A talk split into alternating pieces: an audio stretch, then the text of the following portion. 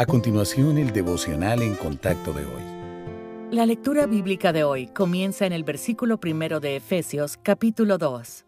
Y Él os dio vida a vosotros cuando estabais muertos en vuestros delitos y pecados, en los cuales anduvisteis en otro tiempo, siguiendo la corriente de este mundo conforme al príncipe de la potestad del aire.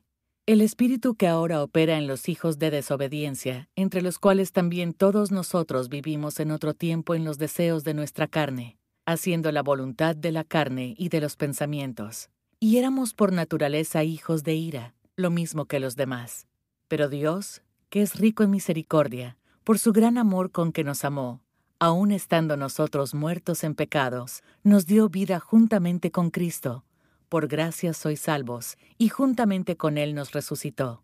Y asimismo nos hizo sentar en los lugares celestiales con Cristo Jesús, para mostrar en los siglos venideros las abundantes riquezas de su gracia, en su bondad para con nosotros, en Cristo Jesús. Porque por gracia sois salvos por medio de la fe, y esto no de vosotros, pues es don de Dios, no por obras, para que nadie se gloríe. En todos nuestros intentos por conocer a Dios, debemos enfrentar el hecho de que, en última instancia, Él está más allá de lo que podemos entender. Desde nuestra perspectiva, sus atributos pueden parecer opuestos entre sí. Por ejemplo, Él es el Dios vengador que juzgará al mundo, pero también se le describe como compasivo y clemente, lento para la ira y grande en misericordia y verdad.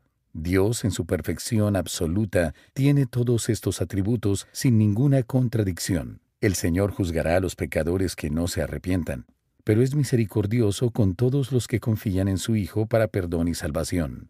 La gracia es su bondad y benignidad prodigada sobre todos los que la reciben. Es totalmente inmerecida porque no hay nada que podamos hacer para ganárnosla. Y por otro lado, no podemos hacer nada para separarnos de dicha gracia.